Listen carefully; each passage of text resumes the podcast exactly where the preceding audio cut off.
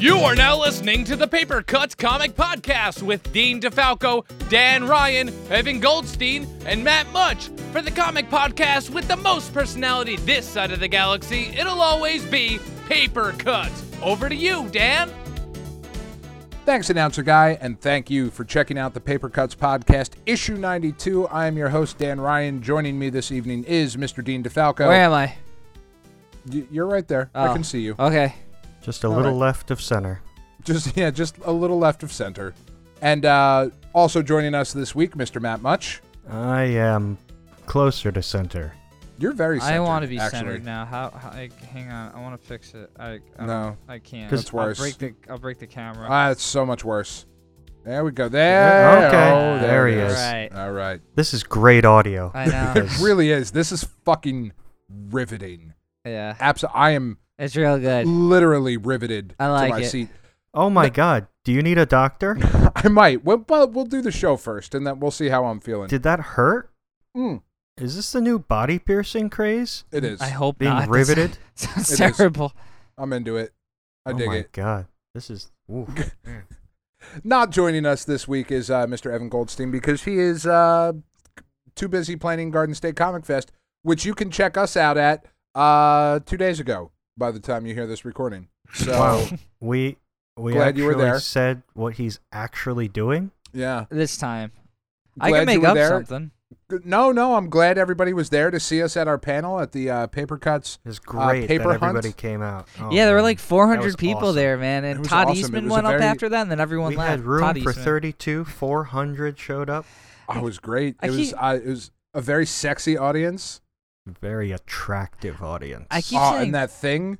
Well, I, yeah. Why do you keep saying Todd Eastman? don't Oh, you didn't? I thought you said that on purpose this time. I, I- I you know thought what? I was gonna too. play it off that way, and then I was like, uh, no. No. Look, you're giving mad cred to up and coming comic artist Todd Eastman, who has to live in the shadow of Kevin Eastman's name, even though they're not even related. He's just trying his best. What if Todd He McFarlane and appreciates Kevin the Eastman had a baby though? What if they just did that? Well, why would That- they necessarily name him after one of the fathers? Maybe they named him after one of us. Who knows? And why this- would Who's Todd? McFarlane take Eastman's name? I mean, they'd hyphenate at best. No, God, Todd McFarlane is clearly the bitch in any relationship he's in. Wow. Do we need to Ooh. dig deeper? No, I don't think so.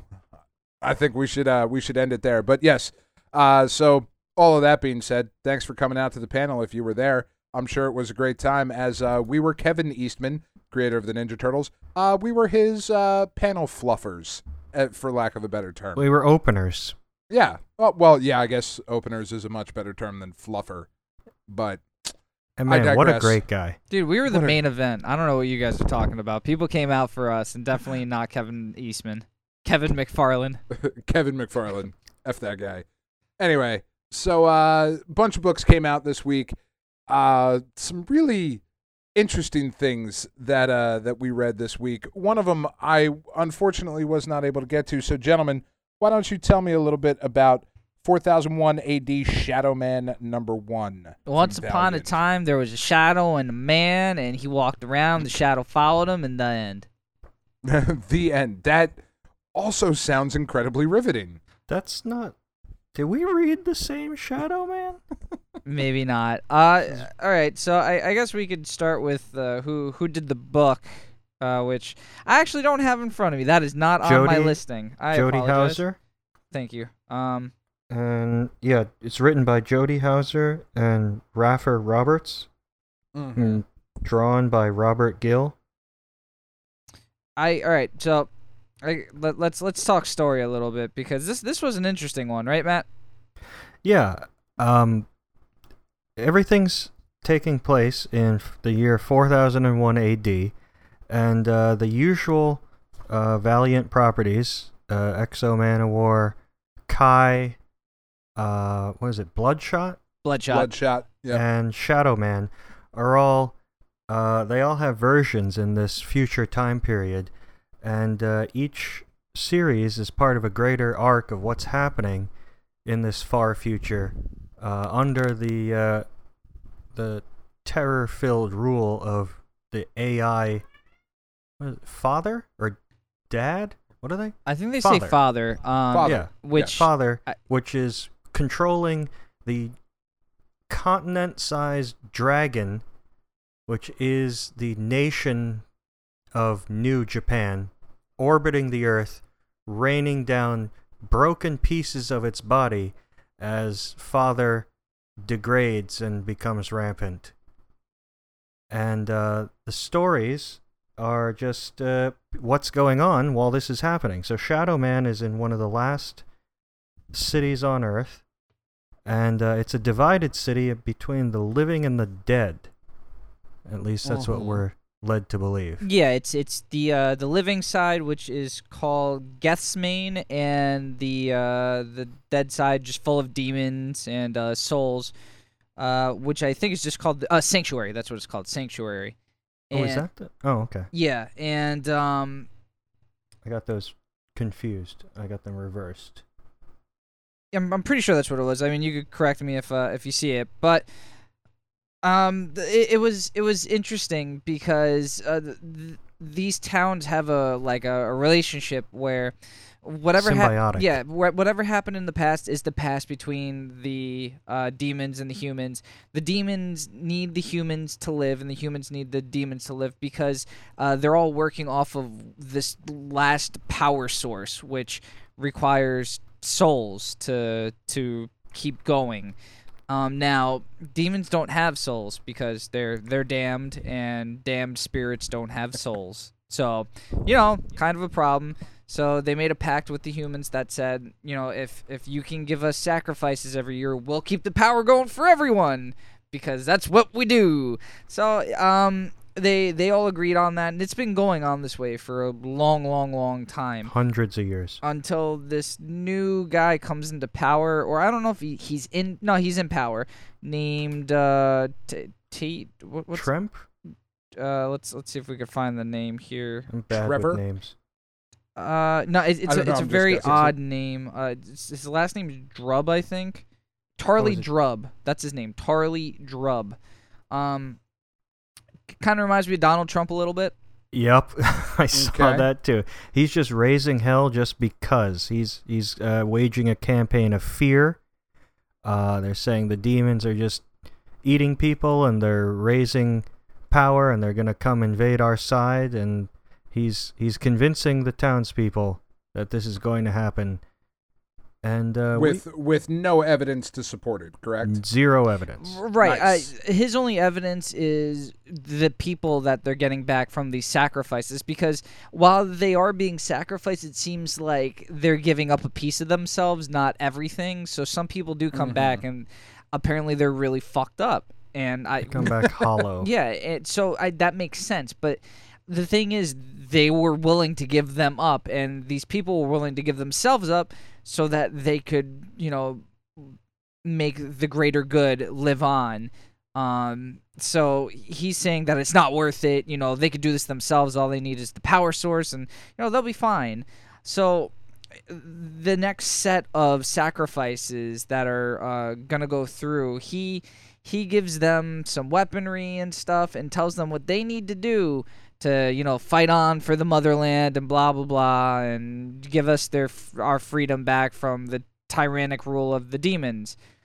So they get through this portal now, and uh, the sacrifices are kind of like this is a little weird. Everyone's super like all the demons are really nice. They're super thankful. You know, they every everyone is just they're they're martyrs essentially. So, and these demons know that, so they're about as thankful as everyone was on the other side for them. Um, so it kind of throws them off because they thought that you know all the demons are going to rise up one day and you know and uh, totally annihilate us. They're going to eat us and shit. They don't they don't need us for power. They just need us for sustenance. And it's totally not like that. Like the demons are basically just like the humans. They're about as fucked as they are. So you you you start to figure that out and the sacrifices start to figure that out but it's too late. They're going to go through with this plan no matter what So they they start to mess shit up. They they grab this power source and everything, and which is a dead hand. yes, it, it it's it's like something out of Evil Dead. unexplained. Yeah, um, we we don't really know too much about it, but we just know that it this is what's supplying the power source. And once they finally get it off this um this this altar, um, the uh, the Shadow Man, this this is that what it is, Matt? Because I didn't read the original one. Uh, I didn't read the original one either. All right, so I'm gonna call this. this there is a name that they called it. they it. called it a Lua, Alua. Okay, wi- Mm. a sleeping guardian. yeah, and um, it It wakes up it it, it wakes up because because the sacrifices are stirring shit up. Yeah, and you know the, the demons are in danger and their world is in danger. So this thing gets up and is like, "Well, it's time to fuck shit up." So it finds them and it's it's like, "All right, you know, you got to you got to hand it over. You got to give it back." And the thing is, it demands to know what's going on, which triggers uh, Kaya, who's kind of, sort of the leader of the three sacrifices. I don't know, the most. Uh, She's the most sentient sentient of the three because uh, the Yeah. the other two seem a bit more brainwashed. one's one's scared and one's angry. So And then there's Kaya, who realizes like this is an incredibly patient, metered entity that could have just killed us where we stand because it's like 20 feet tall and has a spear or something. And he- she's like, you know, this is just this is the last bit of proof I need that these demons aren't really demons. They're not evil. They're just they're just people, just like us. They just They're look just different. different. Yeah. And she says, "Oh, well, you know, I guess we should, you know, this is this is our new understanding. This they're they're okay. We're just here to help each other and uh everything should be fine." But then yeah, and in, in this moment, um, part of New Japan rains yeah, down. one of the pieces that's been falling from orbit back to Earth smashes the wall dividing the two cities. Naturally. and Just, uh, you know, uh, right on target. Yeah, and they the these these douchebags on the other side, the the The Trumps. yeah, Drub and his his little army uh kind of waltz in and start blowing away innocent people back in the town that they uh started at trying to get answers finding magical artifacts and stuff or trying to find them anyway. And most of the people are unaware or most of the demons are unaware of like they don't know anything about that. They're just trying to live like everyone else.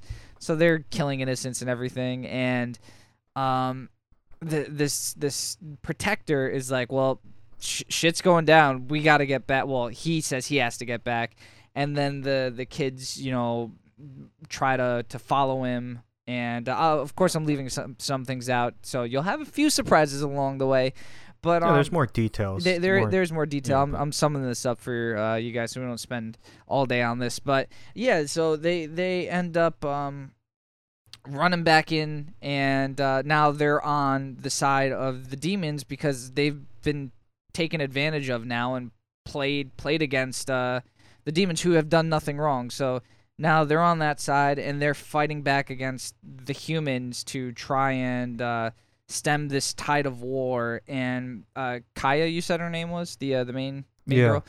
Uh, a- after everything's said and done, Lewis kind of fucked up this army and everything. Kaya sends them back through the portal and is like, the uh, what, what's the word I'm looking for? The uh, the the standoff or uh, the the agreement. The agreement stays as it is, and uh, the humans don't need to give any more sacrifices. This Lua will power it now. We have this Lua that will do it. So leave us alone.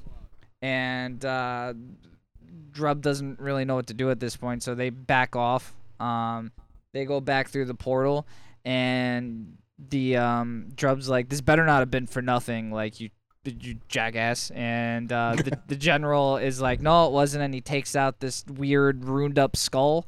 And that's where the book leaves off. Is we don't know what this skull is, but we know something bad's probably gonna happen now to the uh, demons, unfortunately.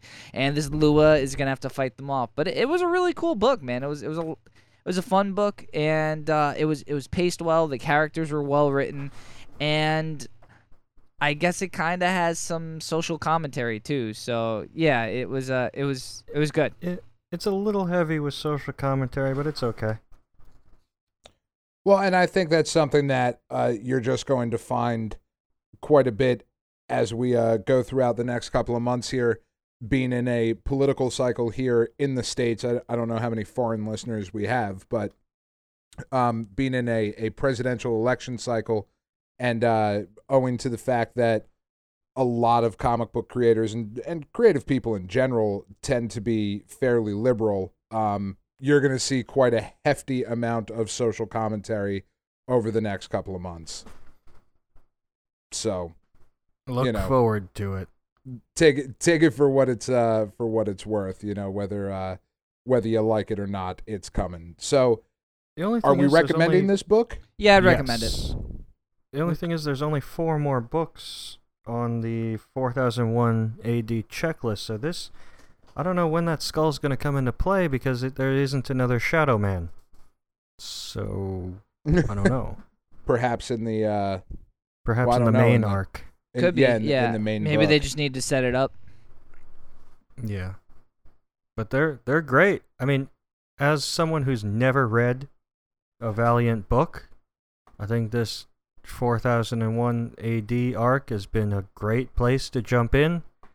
Uh, I have no idea if there's like Easter eggs everywhere that I'm supposed to be going nuts over because I've never read their properties before, but they're great characters now, so Yeah, I mean, good. I, I don't think there really is too much of that because I did read a bunch of the X-O and Manowar stuff uh, originally uh, when they did the restart, and that stuff was really good. Like, oh man, just top notch.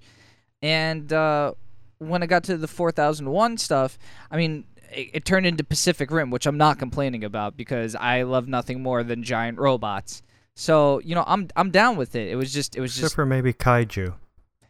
Yes, that I do love that more. But the, um, I, I don't really think they have too many Easter eggs. I think they're just kind of moving on and trying to produce new stories instead of getting into a funk, uh, which I guess is a freedom that s- companies like Marvel and DC don't really get because you know they they have their characters and they can't really deviate from them all that much um because Well, no, it's it's what we talked about last week with Captain America. Of yes, you can tell stories, but at some point, all the toys have to go back in the box for the next person to play with them.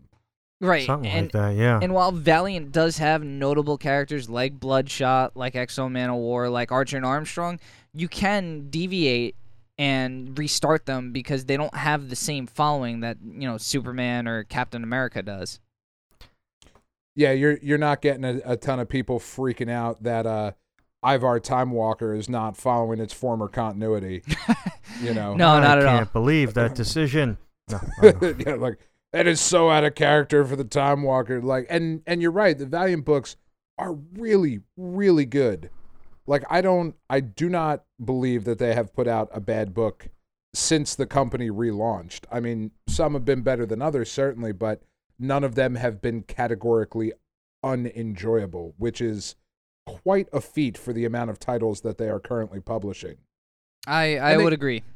and they did it really smart too. When they rebooted that universe they didn't they didn't come in and be like ah here's here's 50 goddamn books. Remember all the valiant characters you liked? Have them all. Have all every single one of them right now like There's they they took five? their time Yeah, they, they gave us the, the strongest of them. And then, you know, when they felt maybe one story was lagging, they'd start up a different one. Like when uh, we started seeing all this in, uh, what was it called? The, the Harbinger Wars kind of come together. Uh, Oh, and that's that was just becoming one story. They added in um, uh, saw that Woody and, uh, Woody and, God, what the fuck was the name of the book? Quantum and woody Quantum and Woody. Yeah, like they threw that in. That was like, oh, is that Valiant? yes. yep Yes. Oh, I read a little bit of that. That was pretty good. yeah quantum and woody was great um bloodshot's really good ninjak is really fun Ninjak was love- cool, yeah. I fucking love Ninjak. Ninjak's one of my favorites, but and always had been from like back in the day. There was this there's a really sweet Joe Quesada uh Ninjak, I think cover or something like that that he did. It was oh, it was fucking dope. It was really good, but anyway, I digress. So buy this book is what yes, we're saying. buy all the 4001 books. Buy 4001 of them. Buy 4001 of 4001. Maybe uh, maybe don't do that. Maybe spread it around a bit, but you know, you do you. you do you, boo. All right, so jumping uh jumping off from that, we are going to uh head over to the world of Hanna Barbera, not for Future Quest, which we'll talk about in a minute, because that book, uh, spoilers, is dope as fuck. We are going to talk about the reboot of the Flintstones. Now, the Flintstones, as a property, owns the distinction of being the very first animated program to ever be aired in prime time. So, Oh. What that means is that the Flintstones was always uh, sort of considered a cartoon for adults. Much like The Simpsons and Family Guy are aired in prime time now, the Flintstones was that back, Back in then. its day. Okay. Okay, so that being said, this book bears almost no resemblance to the Flintstones insofar as what I remember of them. No, I, I'd have to agree with you. This this is not a a reproduction of anything old Flintstones related besides the names. Right. This is this is Flintstones in, in really in name and setting only. Um, the book starts off with uh, with a Cro-Magnon man in in a in a case. We're at the Museum of Natural History in the present day. Uh, his name is Lorenzo, and he is frozen in fear. He's got a uh, the pelt of a I guess a bear or a fox or some shit up on his head, and uh, looks like he is about to die right looks that that that's about where his life ended and where he was frozen much like captain america in the ice only to be discovered thousands of years later we have a, uh, a museum curator talking about lorenzo and saying you know we don't really know uh, who he was or what he did but he lived in this civilization that was older than anything we had ever thought in recorded history. There was a rock quarry and they built stone structures and it was a whole fucking town. And it was look it was right here on the edge of bedrock valley. Hmm could we be talking about bedrock? Yes indeed we are we then jump back a hundred thousand years to the town of bedrock and uh, it is at this point where my interest in the book uh, started to take a turn um so the second page is really where it started coming off the rails for me because this uh, to me this page perfectly sums up what I did not like about this book. It is so self-aware as opposed to trying to tell a story. It is it is one big kind of tongue-in-cheek wink wink nudge nudge joke. Um you can see that uh some of the the stores that are here instead of Sears and Roebuck, there's Spears and Roebuck. Get it? Spears. Um Uh, there's uh there's the Outback Snake House, um, Starbucks Coffee, and uh, playing at Plato's Cave uh, movie theater is Tronk Two instead of Tron Two. Like this, and, and yeah, this is this is the visual jokes are unparalleled. oof. The puns in this in this book are, man, they're everywhere. So and they're rock solid. they are rock solid. Uh, so pretty much what happens here is that we get um, we get the story of three Cro-Magnon men being hired at Slate's quarry. Uh, Mr. Slate, very different than what I remember him in the cartoon. Here he seems kind of like, uh, well, an asshole, uh, quite honestly, and he's kind of uh, throwing his money around. Uh, is that Mr. Slate like? I don't really remember the Flintstones. Are either of you big Flintstones? Well, Like Mr. aficionados? Mr. Big Slate was fan, always yeah. an asshole. I mean, but he never really threw around his money. I think.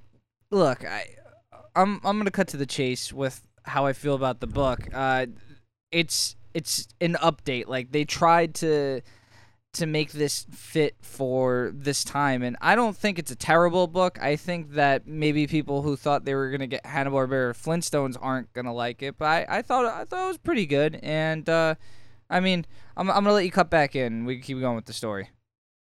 Yeah. Okay. So, um, it, Mr. Slate is kind of waving his money around, and uh, he he tells Fred, you know, you got to. Uh, I've just hired these Cro-Magnon men. You've got they they they're twice as strong as regular humans, but they don't fucking know anything about money. We're gonna take advantage. We're gonna exploit the workers here. Um, again, some social commentary seemed to be popping up. Um, but we're gonna exploit these guys. I want them to work for me though. You got to take them out. You got to show them a good time. Take them to the fights. Uh, take them to Outback Snake House, and uh, you know do the whole thing. Fred uh, ends up calling Wilma. She's doing some painting at the house. Uh, she's just hand printing some shit. I don't get modern art. It doesn't. But later in the book, instead of modern art, it's prehistoric art. Get because prehistoric times. Get it? Did you, catch the jo- okay? Why would they say that if it's their present? I yeah, that's but get the joke because we're self-aware here. That's the thing. Um, Yes, so and she- that's that's she's very painting. that's a theme. Yeah, she's Look uh, how she's, self-aware we are. she's painting. Uh, Fred picks up Barney. They have a uh, a meeting of uh, war veterans because apparently Fred and Barney fought in the uh, Paleolithic wars.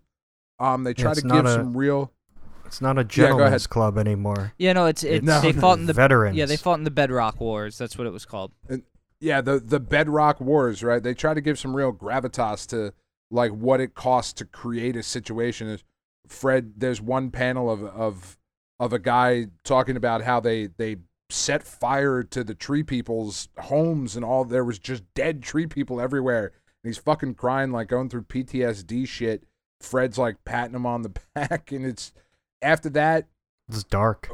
I I found it really jarring though because that you have this scene where they go and they're talking to these veterans of this war, um, in you know a very real and and very uh, true to life kind of depiction of what soldiers go through, and then the very next panel is Fred turning around to his new buddy saying, eh, "Sorry about all that. We're gonna go to the fights where the fun begins." I was like, uh, maybe I don't know. Maybe that's me reading too much into it, but that seemed an odd transition to go from talking about the the woes of a soldier to like let's go watch people punch each other in the face.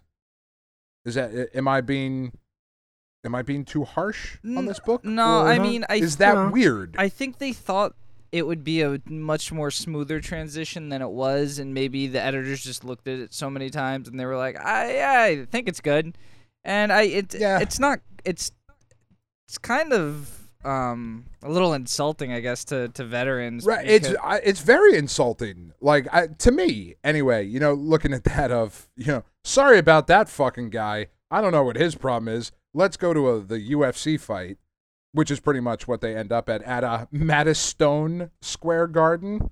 you see, it's another. They don't Uh, stop. They really don't. There's uh there's some guys that are fighting in in the Roctagon. Uh there's there's some you know guys beating the shit out of each other. There there's an interview uh at the end with a guy giving thanks to Morp, who I suppose is their god. while, Okay, uh, no, the no, person alright. he just beat Re- is getting eaten by pterodactyls. yeah, I was gonna say that. Can we rewind to look at him being mercilessly eaten by pterodactyls? yeah. That's that's apparently what happens if you lose here. You get eaten. Um, I'd think Then go to the- if I won. Yeah, but no shit, right? All praise be to Morp. Um, we go over to uh, Outback Snakehouse. There's a bison that's running on a treadmill that's making the air conditioner. Uh, fuck, there's there's a lot that happens in this book. Mr. Slate gives uh, there's a there's a pool party at Mr. Slate's house. Everybody shows up there. Um, again, he's kind of being uh, a dick about it. Uh, Betty or Wilma Wilma gets her art into an art show. Uh, she goes sh- dress shopping with Wilma. They go to Mr. Slate's pool party. Uh, Mr. Slate continues to be an asshole. Um, he's talking about you got to try this new shit, ice cream. A turtle starts walking the ice cream out, and by the time he gets there, it's melted. That was fucking Kinda adorable, man. Philip Philip is the best like- character. Philip was the best character. Philip the turtle. Uh, Mr. Slate offers money to uh, somebody to go kill a mammoth, and uh, oh look, I guess that's Lorenzo. because uh, the glacier breaks and into the ice they go, and there's Lorenzo uh, making scaredy face of about the, you know about to fucking die. Everybody leaves. They go to the art show the next day. Uh, there's a bunch of assholes at the art show making fun of Betty's paintings, and then they get like I mean they're hipsters. You know they're being just super big dicks. Um, one of them like this is. I was up. I was going with the book. I was like, okay, I'm I'm not enjoying this, but at this point when we got to the art show and Wilma says, "Oh look, it's Andy Warthog," and then like three panels later, there's a hipster caveman like with a beard and sunglasses, and uh, he asks somebody if if they mind if he vapes. I was like, all right, dude, Oh like yeah. for real, like come on, man, what what are we doing?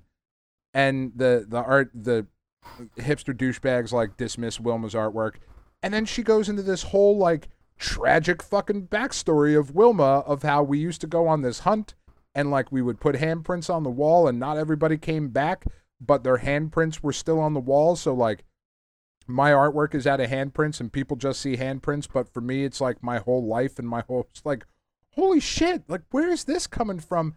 Uh. At at the end of the day, I don't know if um I think Steve Pugh is the writer on this book. He's either the writer or the artist. I I don't know that that he uh knows where he wants this book to go It's like or the what comic if equivalent to of the. funny. Yeah, I, I It's the think comic was- equivalent I'm of the Matt, what Muppets reboot. I, I think he was trying to find a happy medium, and he was probably getting lost in his own work because maybe he.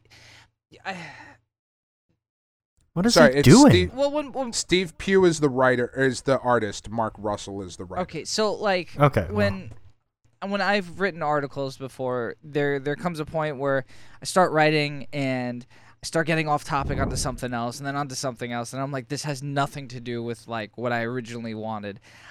I'm pretty sure that's what happens to this guy cuz you have so many ideas rattling around in your head for what you want to do with the fucking Flintstones because oh my god, they're trying to make the Flintstones again.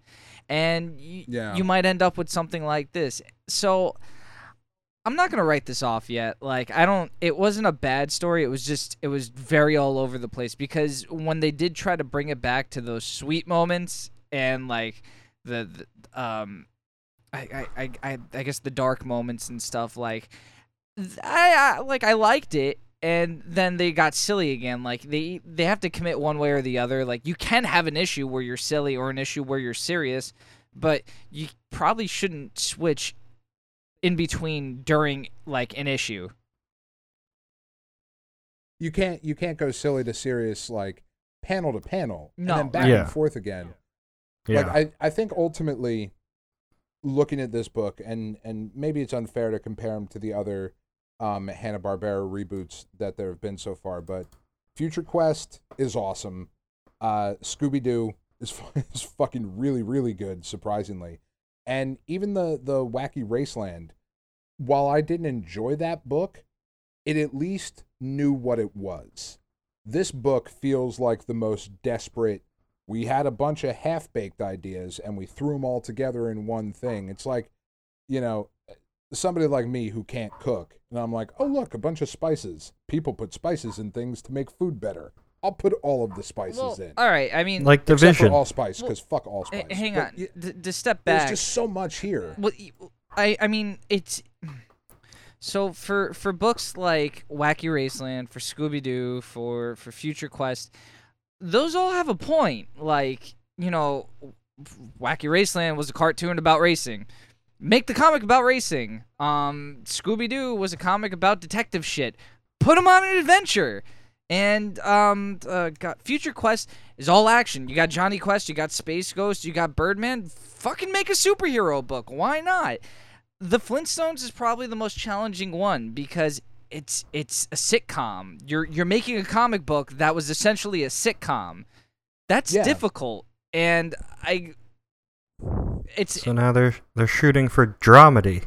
Yes, and while it's not perfect, I feel it it can be improved upon. Again, I don't think the book should be written off so quick, especially because it's a first issue. Yeah, well, I I will take that as a uh, as a buy from you. Matt, what are you saying?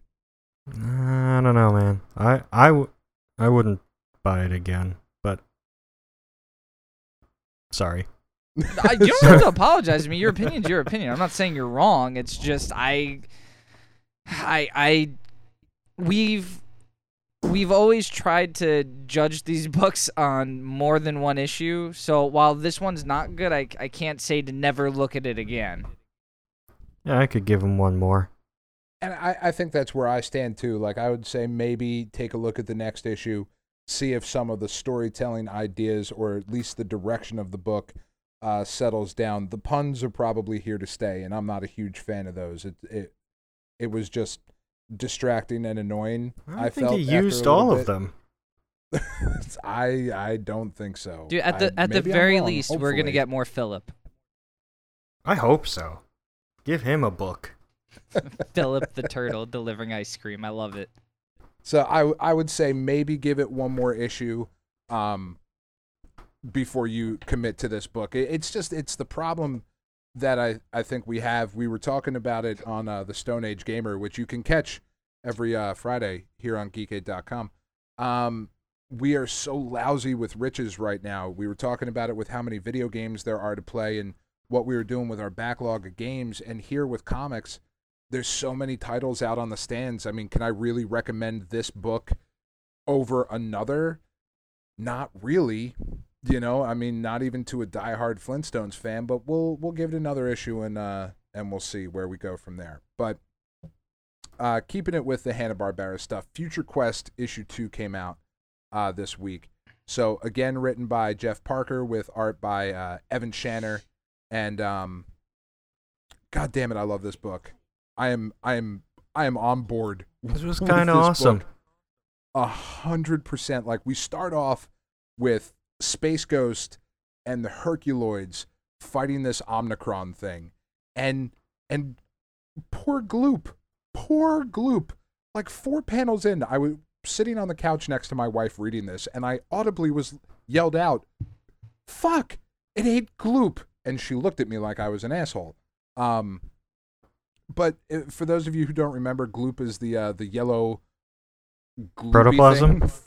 protoplasm. Thank you from the Herculoids and uh, Omnikron. Like it's Omnikron is kind of like the Borg. It's kind of like this big collective. It and- and assimilates bringing things, yeah. Everything. Yeah, it, it assimilates it into its consciousness and all join Omnikron, all become one, and like Gloop is just part of Omnikron now. And I was fucking very upset about that. But the uh, the Herculoids are are fighting. Um, Space Ghost is there with uh, with Gravity Girl. Uh, they they've apparently cut Omnikron in half, and as they're fighting, um, Omnikron is trying to go and create a, a black hole. So the Galaxy Trio is there. They're trying to prevent it. Well, what a does- dick. Does Omnikron end up killing most of the Herculoids? Uh, well, no, because Gloop is gone, but Zandor was there. Tara was there, um, and then most of the pets were still there too. the The Galaxy Trio looks to be dead, um, from what I can tell Okay. here. That's Um, rough. And Tundro looks to be dead, but Dude, that was Uh, sad, man. That was fucking sad. like Tundro goes and he's trying to protect um protect the Herculoids and Igoo from getting blown up by Omnikron creating this void. And what we're getting in these first couple of pages is what what would have been happening right before the end of issue 1 where Space Ghost shows up in the Florida Everglades. So, as we're reading through here, um Tara decides that she is going to go with Space Ghost into this void that opens up, and she is going to help her friends fight Omnikron. And then, boom, we jump over. Space Ghost is fucking pointing his fist, um, about to blaster Ray, Hadji, and Jonny Quest, and uh, Ty, their new friend that they found in the Florida Everglades. The uh, With the hovercraft. fear- oh, yeah, on the hovercraft. Uh, they they see the alien spaceship that crashed. It's uh the oh god the Galaxy Twins. Is that Jason Jana with the monkey? Fuck, I forget the name already because they didn't say the name in here. Jason Jenna. Yeah, Jason Jana. the blonde girl that they find in the uh, in the spaceship. Oh yeah, I'm just Jana. And then, confused because that's also what they named Han and Leia's kids in the old extended universe. well, maybe that's why they did it. I don't know. That's Could be. maybe I'm wrong. Anyway, um, but they find her in the spaceship, and as uh, the monkey, um, and fuck, I, re- I forget the monkey's name, but again, I read this ten minutes before the show started, so no research. Uh, the little monkey who's in the spacesuit shows up. Hadji calms him down. Then the agents of fear show up. Race Bannon jumps in, straight murdering fools. Like he just fucking shoots dudes, swings in on a vine. It's badass. Um, the fucking dog bandit jumps in, starts biting these agents of fear. Like it's super action packed. All of a sudden, the kids end up turning invisible because the little monkey uh, hits J- Jana's fucking uh, invisibility shield on her belt. They can't find anybody. Birdman shows up to join in the fight, and as all of this is going on, the uh, Doctor Quest and um, and the bodyguard show up. They start kicking ass. There's this giant fight, and in the middle of all of this fight, Fear gets the spaceship that they were looking for. As the agents of Fear are running away, they're like, "All right, sweet, we got the we got the spacecraft. Let's get the fuck out of here." As they're running, they trip over Jace um, because he is still invisible. He's just buried in some mud, and uh, we go back to a lot of talking. They're trying to figure out like where these things are coming from. What are these voids? What are these vortexes? We see uh, Doctor Zin making his evil, nefarious plan, and the book ends with Jezebel Jade showing up, getting ready to fucking go out and kick ass. And it was just like, oh my, this book is like, it is like the best of pulp comics from back in the day, just all smushed together with love and beautifully drawn and well written. And this book is incredible. Well, Like, this is an homage done correct. This is, I think, Hanna Barbera's uh, best foot forward in the DC Comics world. Yeah. Absolutely. Yeah. This is the Hanna Barbera Justice League. I mean, it really is. It's fucking great. Like buy this book. Well- absolutely 100% buy this book. Again, that that's the thing that makes these titles special is that you can kind of do whatever the fuck you want with these characters because, like, that. I, I don't know. Maybe this is DC's way of doing what Valiant can do, where they can kind of make up an entirely new story. Because who the fuck remembers the old one? it's a fair point. I mean, now to be fair, I would argue, perhaps incorrectly, that the continuity of the Space Ghost stuff and the Herculoid stuff, while maybe not as readily known, is a little bit more defined than what the Valiant stuff was because Valiant went through a lot of different owners and had properties but lost properties like Magnus uh, Robot Fighter and Solar Man of the Atom. Like they used to be published by Valiant, but now they're published by Dynamite because they weren't their characters in to begin with. Like there's a lot of stuff that went on. So there's there's some slip slidey stuff with the Valiant universe that you can just kind of get away with. Right, but Whereas if if Hanna Barbera's maybe a little bit more defined. Right, but if if you ask, I, you know, if I was still working at the comic book store and I were to ask um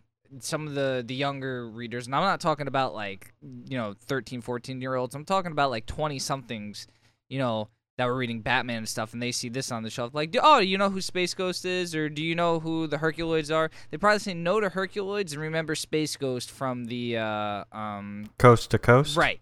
That Yeah. that's Yeah. what you know they That's they wouldn't that's the only way I know. 'em. Right, and those are the things Really? that they. Well, yeah, because I, to be honest, if you would have to be pretty, pre, uh, at least three or four years older than me to remember them in the reruns that they were on on Cartoon Network, because after that they were on Boomerang for a bit, and then even Boomerang stopped showing them. Mm. Harvey Birdman, attorney at law. Right, those are the things Mhm. that people are gonna remember. They're not gonna remember this Birdman that's fucking going around kicking ass and taking names. I'll tell you that much. So It's uh, Jace, Jan, and Blip.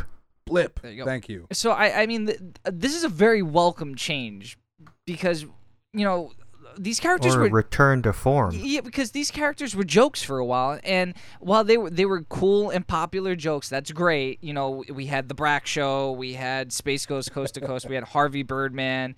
Uh, you know, th- those were all great things, but it's cool to see them in a more serious form again because they're awesome. They got cool powers, they got cool personalities, and I I mean we can have totally original new adventures with stuff we've never seen before, which is way cooler than seeing Batman fight Scarecrow for the 75th time in a row. Right. Well, and I it, think it so. brings up it brings up an important question too, um, and certainly one that uh, that we don't necessarily have time to answer tonight, um, because I think one it, it's there's a much deeper conversation that goes around it, but two, it's kind of an ongoing question of does at the end of the day, does continuity matter when it costs you good stories? Hmm. you know that was it was Joe Quesada's argument for why they had Spider-Man make the deal with Mephisto to uh, to save Aunt May's life, but at the cost of it was his marriage and all of that shit was because they felt they couldn't tell as good a Spider-Man stories with a married Peter Parker. He was better, you know, as as a as a bachelor and they didn't want to go through the whole mess of having him get divorced or killing off Mary Jane or all of that stuff. So they found a way around the continuity. But should continuity get in the way of a good story? Because make no mistake, they are absolutely altering the continuity of these Hanna-Barbera characters by mushing them all together. Oh, the yeah. And Space Ghost and Birdman never crossed paths in in their classic adventures. Right, but you know th- that's that's the thing. They're they're taking a property that would otherwise die and be gone forever, um, and and revitalizing it. You know, if there's not going to be the same problem if they kept doing it with Spider-Man. You know, rather it would have been a much more uphill battle trying to get you know Spider-Man as a married man out there making good stories, uh, rather than um trying to make a separate Birdman book or a separate Space Ghost book um, going that way. So I, I mean, I, I see what you're trying to get at, and as a whole, uh, continuity shouldn't matter, which I, I, obviously doesn't when we're talking about this.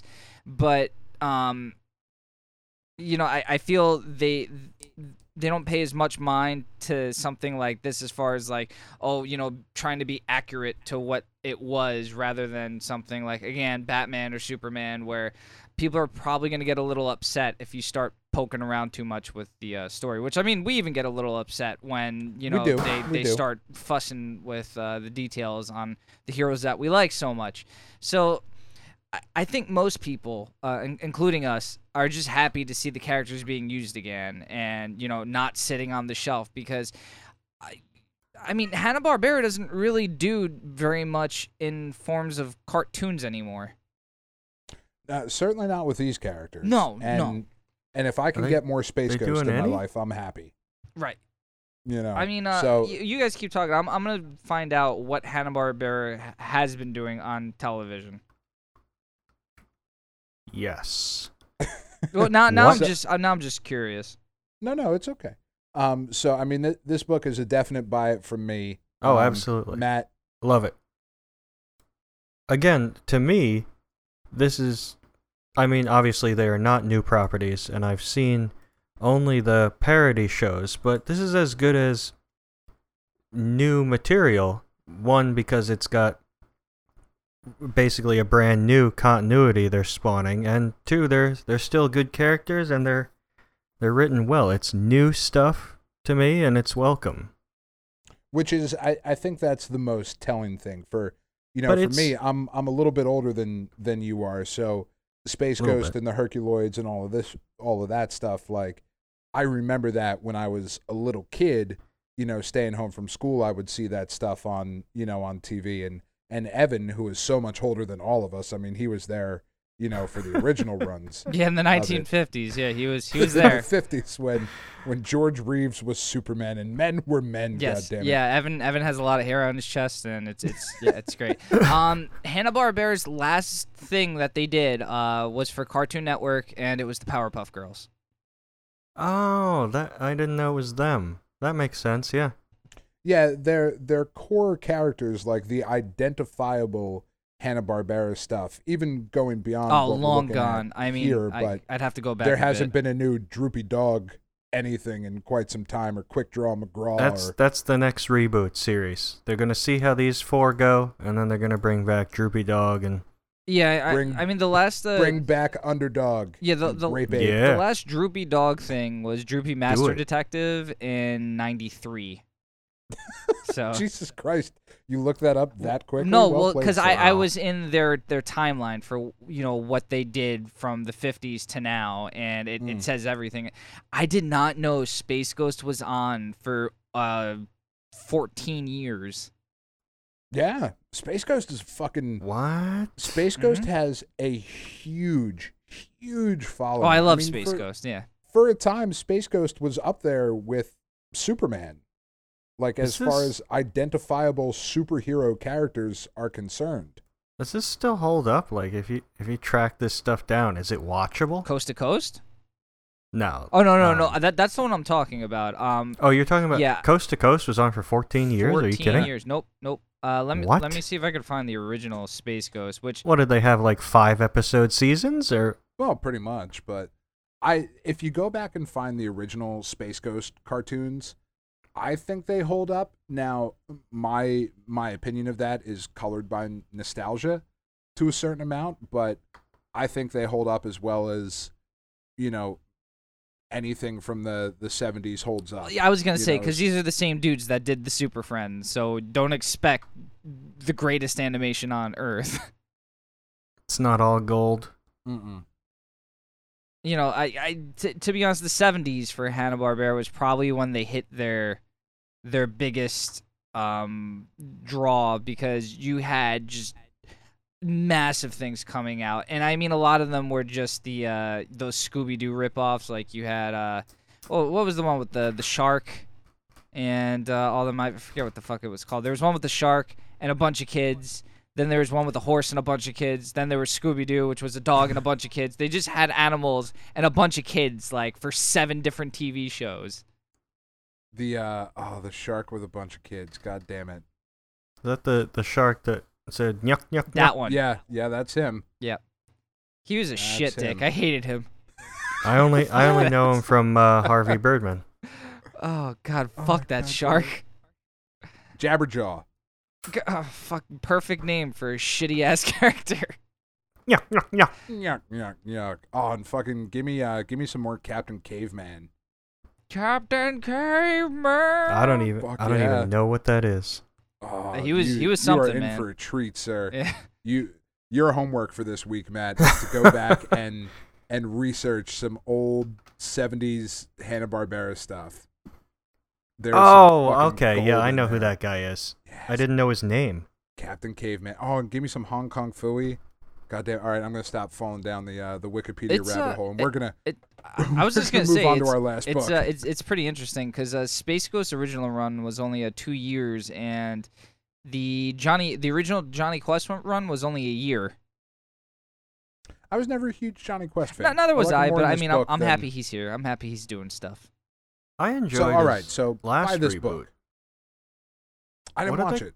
What did they call that? The new uh, Adventures of Jonny Quest. It's on here. oh, here. okay. yeah. Quest Fest. Quest That's what it Fest. should be called. No, I, I Quest yeah, Fest. yeah. Wow, I need one. All right. So, speaking of continuity and continuity be damned, Moon Knight number four. yeah. Jeff Lemire, yeah. Greg Smallwood, Jordie Bellaire. Um, Yeah, what are we doing, Oh. guys? holy shit! I have no idea what it, Oh, like where we last left. Uh, Marc Spector and the rest of the escapees from the mental hospital. We had popped out of a manhole cover in New York City. Uh, New York City that was in the midst of a sandstorm with a giant fucking pyramid in it. Um, as we pick up now, apparently it's not a sandstorm; it's rain. It's a sandworm. Cop, a, a cop shows up, and Moon Knight gets into a fight with a cop, but turns out the cop is not a cop, but it's Sobek, and uh, Sobek ends up biting Frenchie in the fucking throat and like tearing his jugular out, so Frenchie's dead. Um, He's which is- dead. that sucks. He's dead. but as Frenchie dies, um, he starts to see everything being insane. He starts to see what Moon Knight is seeing, like New York City covered in sand. And Gina, the other lady that's with him, um, starts to see it too. And she says, "You know, I, I see it. The the sand it's getting deeper as as we're walking. And what the fuck is going on?" And as they're walking through New York City, carrying Marlene with them, they get to Gina's diner. Apparently, Gina, in before she was in the mental hospital, had a diner, and she's like, "All right, well, sweet, let's take a break here." And uh, you know, I know we're on a quest to like save the world and shit, but let's get a cup of coffee. Let's go into my diner. Uh, so they pop into the diner. She makes some pancakes. Um, and uh, as she's making him pancakes, giving him coffee, goes to take a leak, as you do. And in the bathroom, sitting on one of the stalls, is uh, Khonshu. He's like, The, uh, bitch, what are you doing, motherfucker? he's like, he's got an incredibly great line in this book. Is tell me, Marc, did I choose poorly? Are you the more? Are uh, you know, the end is here. The hourglass fills with sand, and you waste precious time eating pancakes. Hell yeah.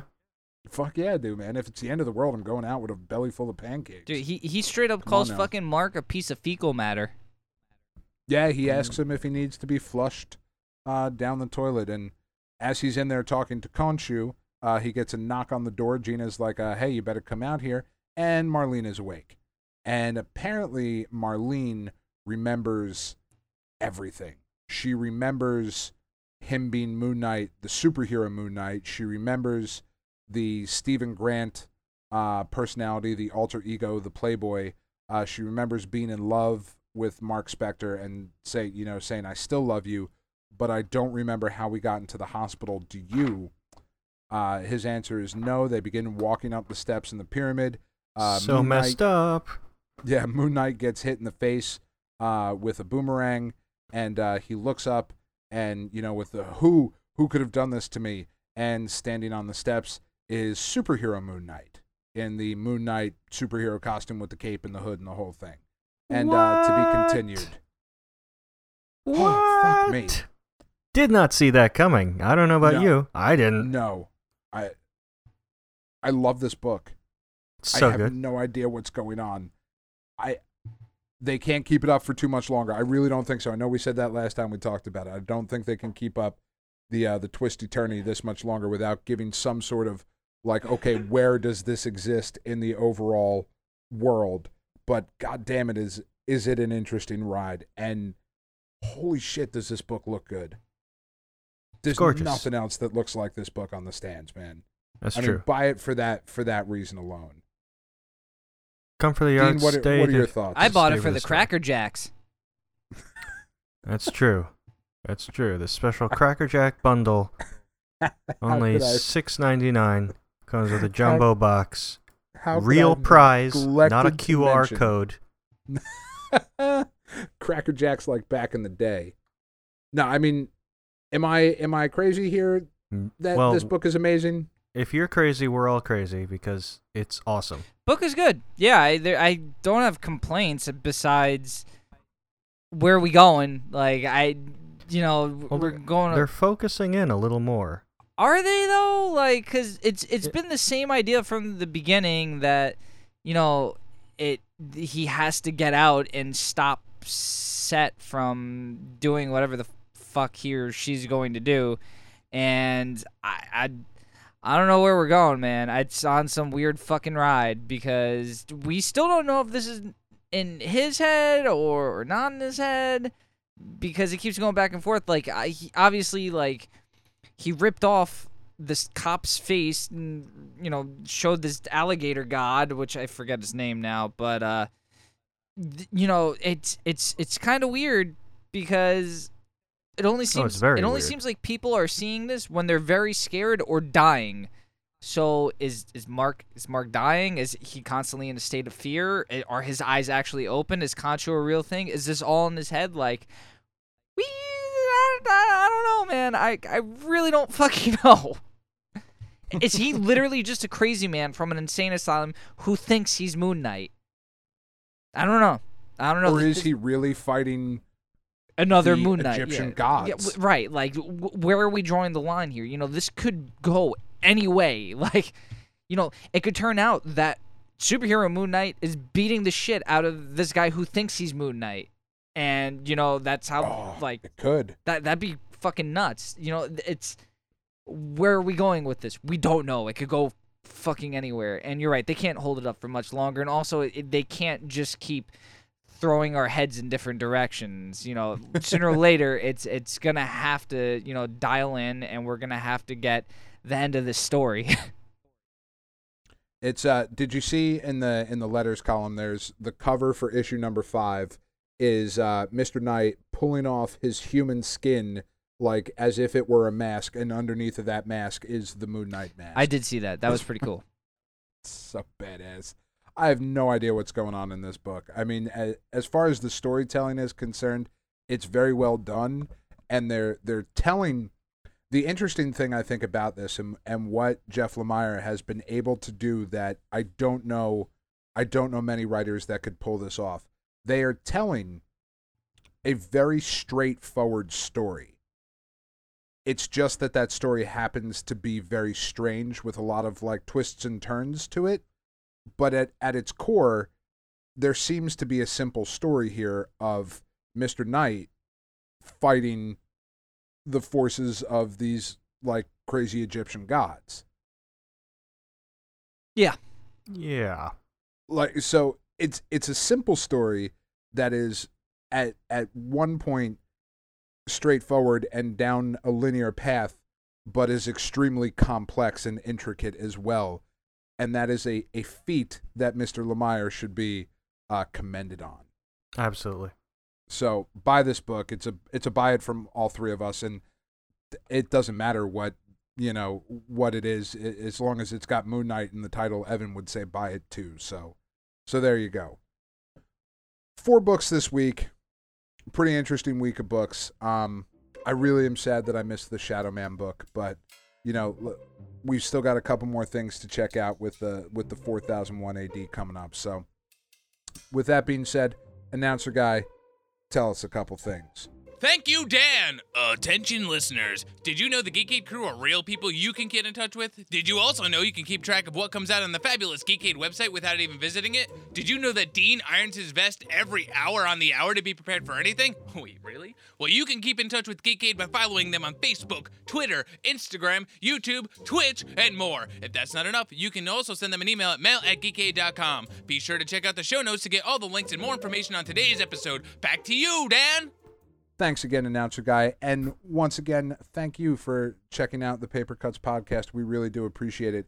If you have a minute when you're done listening to the show, why don't you head on over to iTunes or Stitcher or wherever it is you find our fine podcasts and leave us a rating and a review. It's the easiest way to get more eyes and ears on the show, and it's absolutely free of charge. If you want to get a hold of any of us, you can uh, always send us a mail at, uh, or an email at mail at geekade.com. If you want to follow us individually or talk to us individually, you can follow me on Twitter and Instagram. I am at GeekadeDan. You can follow Dean, Kimono underscore vest lord. and you can follow Matt. Geekade Matt. Join us again next week when we have a whole slew of new books to talk about with you, including an Asian Superman. Until that time, for Evan Goldstein, for Matt Much, for Dean DeFalco, and for Dan Ryan, I'm Dan Ryan.